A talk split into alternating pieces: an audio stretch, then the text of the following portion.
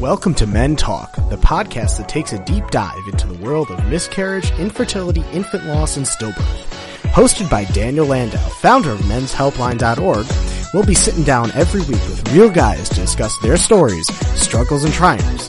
So grab a drink, sit tight, and let's talk. Hello, everyone, and welcome to a new episode of the Men Talk podcast, where we speak about miscarriage, infant loss, stillbirth, and infertility. Today's guest is Christopher Ward, who hails from Chicago, Illinois. Christopher, the floor is yours. Feel free to introduce yourself, share your story, and then uh, we'll go from there. Well, thank you for having me. It is a pleasure. Been listening to your podcast and being in the group. Um, is definitely really supportive. Um, good to know I'm not alone out there. Um, so we've actually suffered our third miscarriage in a year um, back in April. Um, the first one was a uh, a missed miscarriage. We didn't know that we were even pregnant until um, you know everything happened. Um, so that one kind of caught us by surprise. And then that was um, April of last year, 2021. Then um, Labor Day weekend, um, or a few weeks before Labor Day 2021, we found out we were pregnant. We had just gotten home from vacation and celebrating our anniversary. And like that was, you know, that was our anniversary present, quote unquote. And then um, Labor Day weekend came around and um, the the wife was bleeding. She miscarried um, and even passed um, the cells at home um, which was which was very hard for her. Um, she suffered the most during that one. It was the third one that we had um, March April of 2022 that kind of hit me the worst.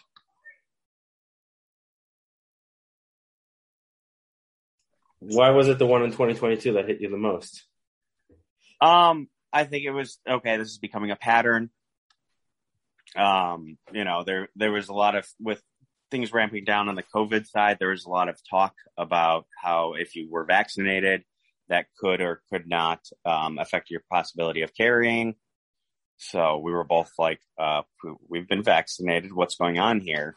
Um, so I, I think for me personally, it was just, you know, the repetitiveness and then the things that was being talked about in the news. Like, did, did we just screw ourselves over? And that's that whole guilt fit factor, right? With COVID, like, oh, by getting the shot, not getting the shot, is it affected pregnancy? I mean, yeah, yeah. So come to find out, there is not a lot of research out about that. So let me let me kind of put that out here as well for those listening. I don't want anyone else to freak out or have a panic attack from it. Um, you know, it so in COVID and the vaccine, because the vaccine has a portion of COVID in it, there's a sub protein that can make it harder to carry. And that's, that's what the concern is there. There's not enough research. There's not enough tests being done, um, to support one way or the other on the argument. Um, it's not like, um, probably about 10 years ago where the vaccines caused autism. You know, it, it's very, the narrative in the media can be very similar to that, but way less research. I mean, the COVID vaccine, COVID is two years old for this the the main strain that everyone's um, concerned about. So we don't they don't know what's going to happen. True. And when this was all going on, were you able to be in the room when she was miscarrying? I mean, you mentioned that, that there was a mis- miscarriage, which also happened to my wife, and I was just you know in shock when that happened. But were you able to be around? Were you able to be helpful? What was going through your mind throughout all three? Um, yeah, I mean, I was trying to be there the best I could for my wife. Um, you know, I, I, I put my family first above myself. Um, you know, I, like a lot of men, I just kind of stuff things down sometimes, um, especially when there's something else to focus on. You know, hey, let me take care of my kids. Let me take care of the wife. You know, I have things to focus on that I can divert my attention to and not focus on how I'm feeling myself. And I also think that's why the third one may have been the worst for me because the wife, I mean, she was upset, but nowhere near the, the, the second one. So how did you deal with all that? I mean, I'm sure every guy goes through, you know, the denial phase, the guilt, the, you know, the depression, not wanting to talk about it. What did you do to handle that stressful situation? Um, I got more active in the group. I started talking with some of the guys there. Um, your group is awesome. Everyone's super supportive. Um, I think that's about, that was March, April. I think that's about the time that we started talking a little bit. Um, you know, so I just kind of got active in that, speaking out about it more, um, at work with coworkers, you know, um, just, just trying to be more vocal about it. I felt better talking about it instead of not talking about it. Um, so during the second one, because the wife, the wife took it very, very hard. It was, it was, very emotional for her. I mean, she, she passed cells at home that I had to flush down the toilet. It, it was, it was very rough. Um, not only for her, but myself, but I just kind of shoved it down so I could be strong for her. I didn't talk about it because anytime anyone would mention anything, she was just, she was upset. So, you know, I, we tried not to talk about it. Then she'd get upset because we weren't talking about it. One of those catch 22s there. But, um, you know, for me, I, I'm the type of person I just need to talk. I just need to get it out, get, get, get, get it off my chest. And then I, I can, you know, basically lift that weight off and walk away from it. First off, it's really good that you're that you're talking about it because many people don't, and that really hurts them in the, in the long run. So that's unbelievable that you're able to do that. How was it for you at work? I mean, did your bosses care about this? Did they check in on you? Did they let you take the time that you need, or you just want to get back to work to try and take your mind off of it? Um, so the the first one was a miss miscarriage. Um, I, I, don't even think we really talked about it that much. We didn't know about it, and we both weren't that affected by it because of that. The second one, I had to take time off of work, so we had known that we were pregnant for over two weeks. Um, we had gone multiple doctor's appointments because the wife tested positive very early, um, and uh, pretty much as early as you could, which is anywhere from three to five weeks. We, for the next two weeks, we went to the doctor like two, three times. They gave her medicine. They wanted to, um, do blood tests, see where all the levels were at. And, um, so I took time off of work for those because it's like, okay, maybe this is the appointment that we're going to see the heartbeat. Um, so we got very hopeful. And then, um, over that holiday weekend, things just took a turn for the worse. And, um, uh, you know, for, I think it was right before the holiday weekend. It was like Wednesday night into Thursday or Thursday night into Friday. It was super late and everything. And that's when everything happened. Um, and we had the doctor's appointment the next morning. We went in and, um, I, I called my boss. Like, I'm not coming to work tomorrow. I'm going to this appointment with my wife who's just distraught.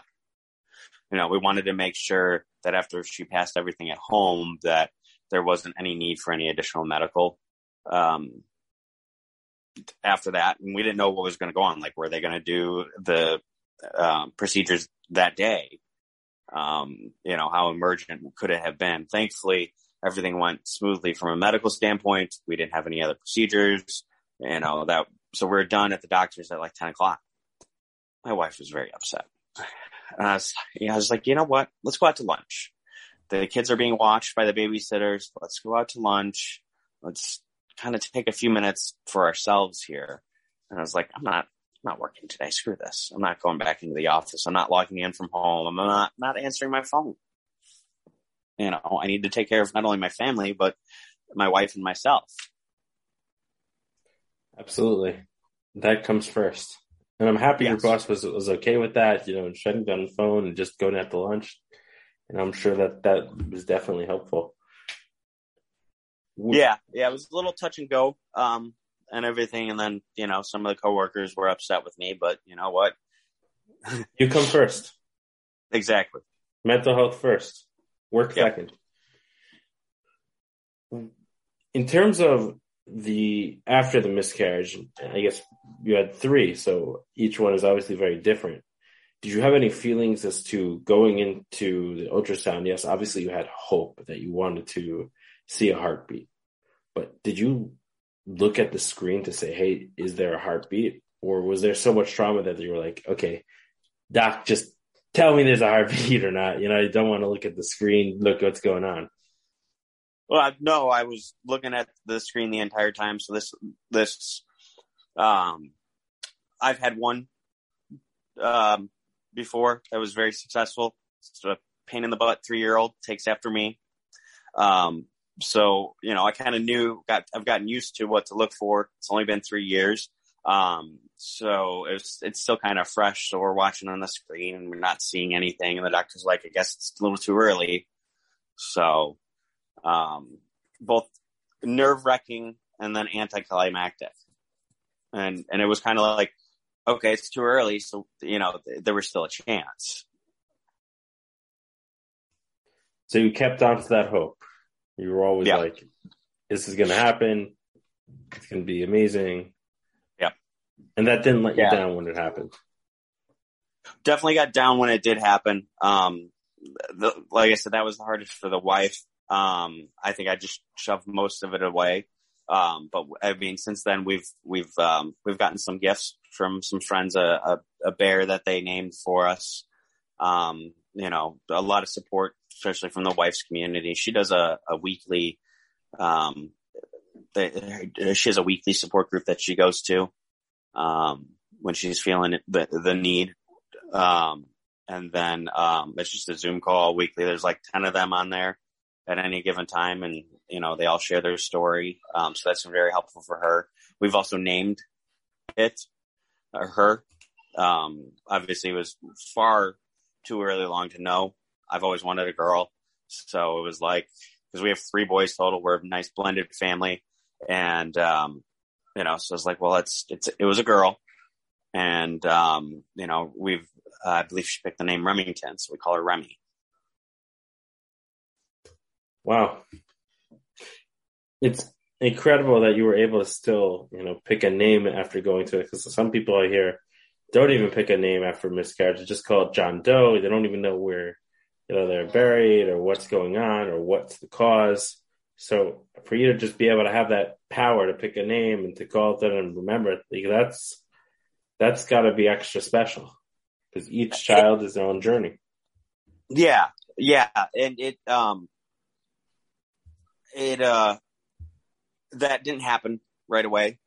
It, it took us some time to get there, and honestly, since we've done that, um, I think it was in October of that year. You know, so like four four to six weeks after, it really has helped. You know, we we've been able to put a name and a, a visual in our own heads. I'm sure both of us look have different visuals of it, but but we were been able to. It's not just you know the baby we lost. It's um you know it's Remy, and Remy was due in April.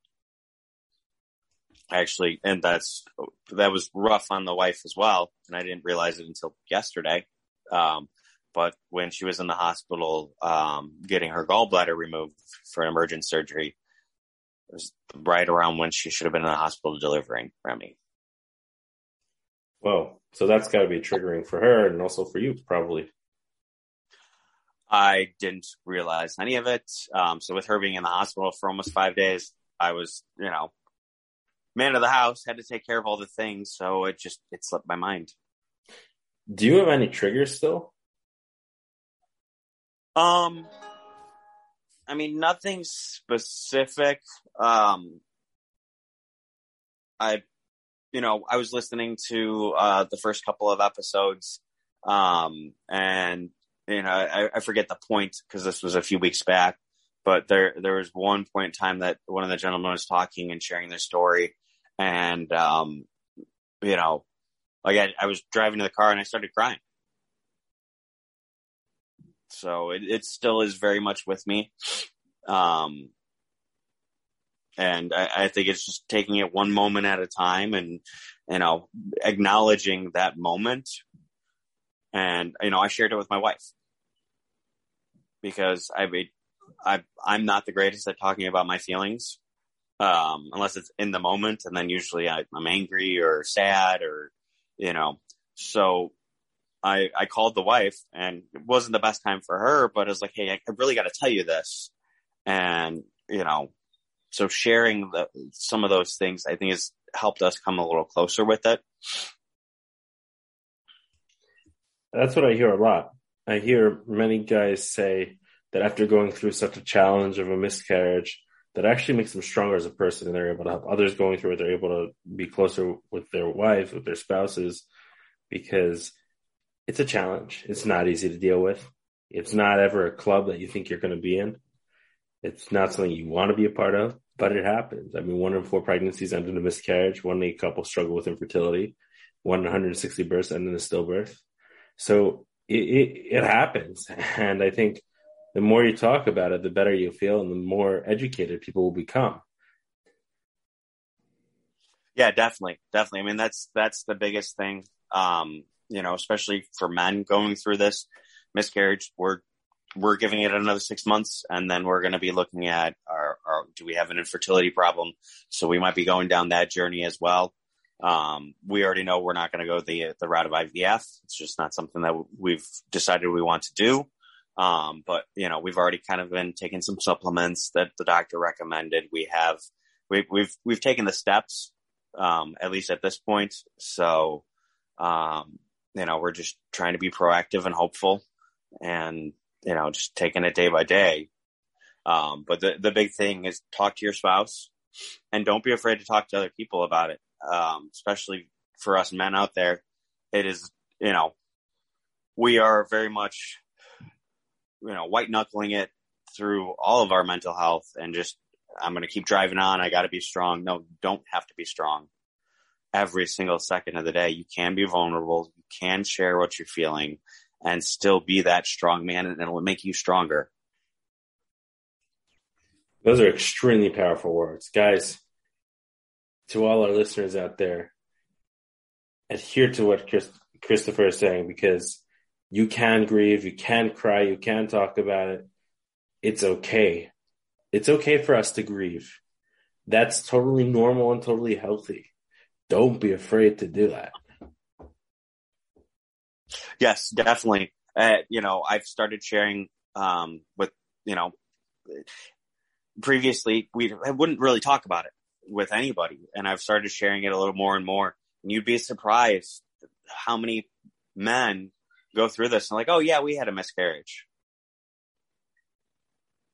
It, it it's just astounding. It's it's something that is not talked about on both gen- sides of the gender line, and more so on the on the male side. How do you suggest we change that? Well, I mean, your your foundation and the the Facebook group and this podcast is a great start just getting getting the word out there, getting folks to talk about it, um, especially the infertility journey, because uh, we haven't been down that, but uh, just listening to the stories and and all the effort and hard work and disappointment and ups and downs, the whole roller coaster there, because that's an adventure, that's a journey, you know, as to where the, the miscarriage part of it is a very short, concise time. Not to belittle the effect that it has on anybody, but you know, it's it's it's a drop, and then the the, the results are there. The infertility, you're you're doing all the things, you're taking the shots, you're doing the steps, and it still doesn't work. So you do it again and again and again. As they say, I, I like using a sports analogy. Practice makes perfect, especially when dealing with sometimes these infertility things. But once you go through it once, you go through it again, you go through it again. You know, you get better every time. You know how to deal with it better and better. Yep. And the, the, those players, they don't just practice once. That's true. That is very true. What's your take on education in terms of middle school, high school, health? All the times, you know, we're not we're we're not taught about miscarriage. We're not taught about what are the effects. We're not taught to talk about this stuff. We're just taught, hey, the sperm meets the egg, and boom, a baby is born. But it's not spoken about a miscarriage. Do you think that this topic should be raised from a very young age in every single school? And that way, I wouldn't. Uh, you start the conversation earlier and people will be more comfortable talking about it?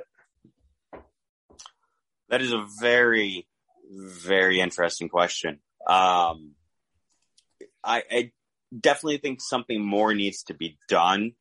Um, at least, especially here in the United States. I mean, we there's no when you're having a child, there's no mandatory classes that you have to do. It's just, oh, you're a parent. Here you go. Figure it out. You know, um, and some of us are really great at it, and some of us need help. And the same thing goes for that entire process and the journey. Um, but it, you know, it's definitely something I knew nothing about.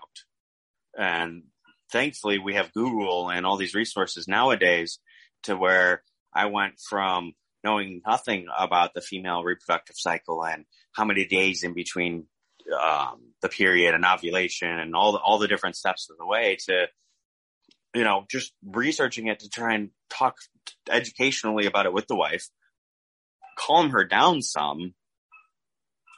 Um, you know, so yeah, I think education would be great. I just not sure in our culture and the way that everything is set up, how we would introduce it. I think the way to start it would be a grassroots movement for every single person on this podcast, if they are in the United States, that they should be reaching out to their, I wouldn't necessarily say congressmen or senators, but on the state level, reach out to hmm. their assemblymen and state senators and say, hey, wait a second. You have a health education. Everybody takes all these tests and everything. That time to implement it. Time to implement these topics into the education. Yeah, um, I mean, it, it's definitely a, uh, at least here in the states, definitely an interesting time um, for that genre topic. Um, with all the her body, her choice, and some of the other legislations that are going through in the individual states. Um, yeah, but that that is a good place to start on the subject of, without diving too much into politics with what's going on in the U.S., because at this point in time, dealing with miscarriage and abortion is actually a very interesting time because of what's going on in the Supreme Court.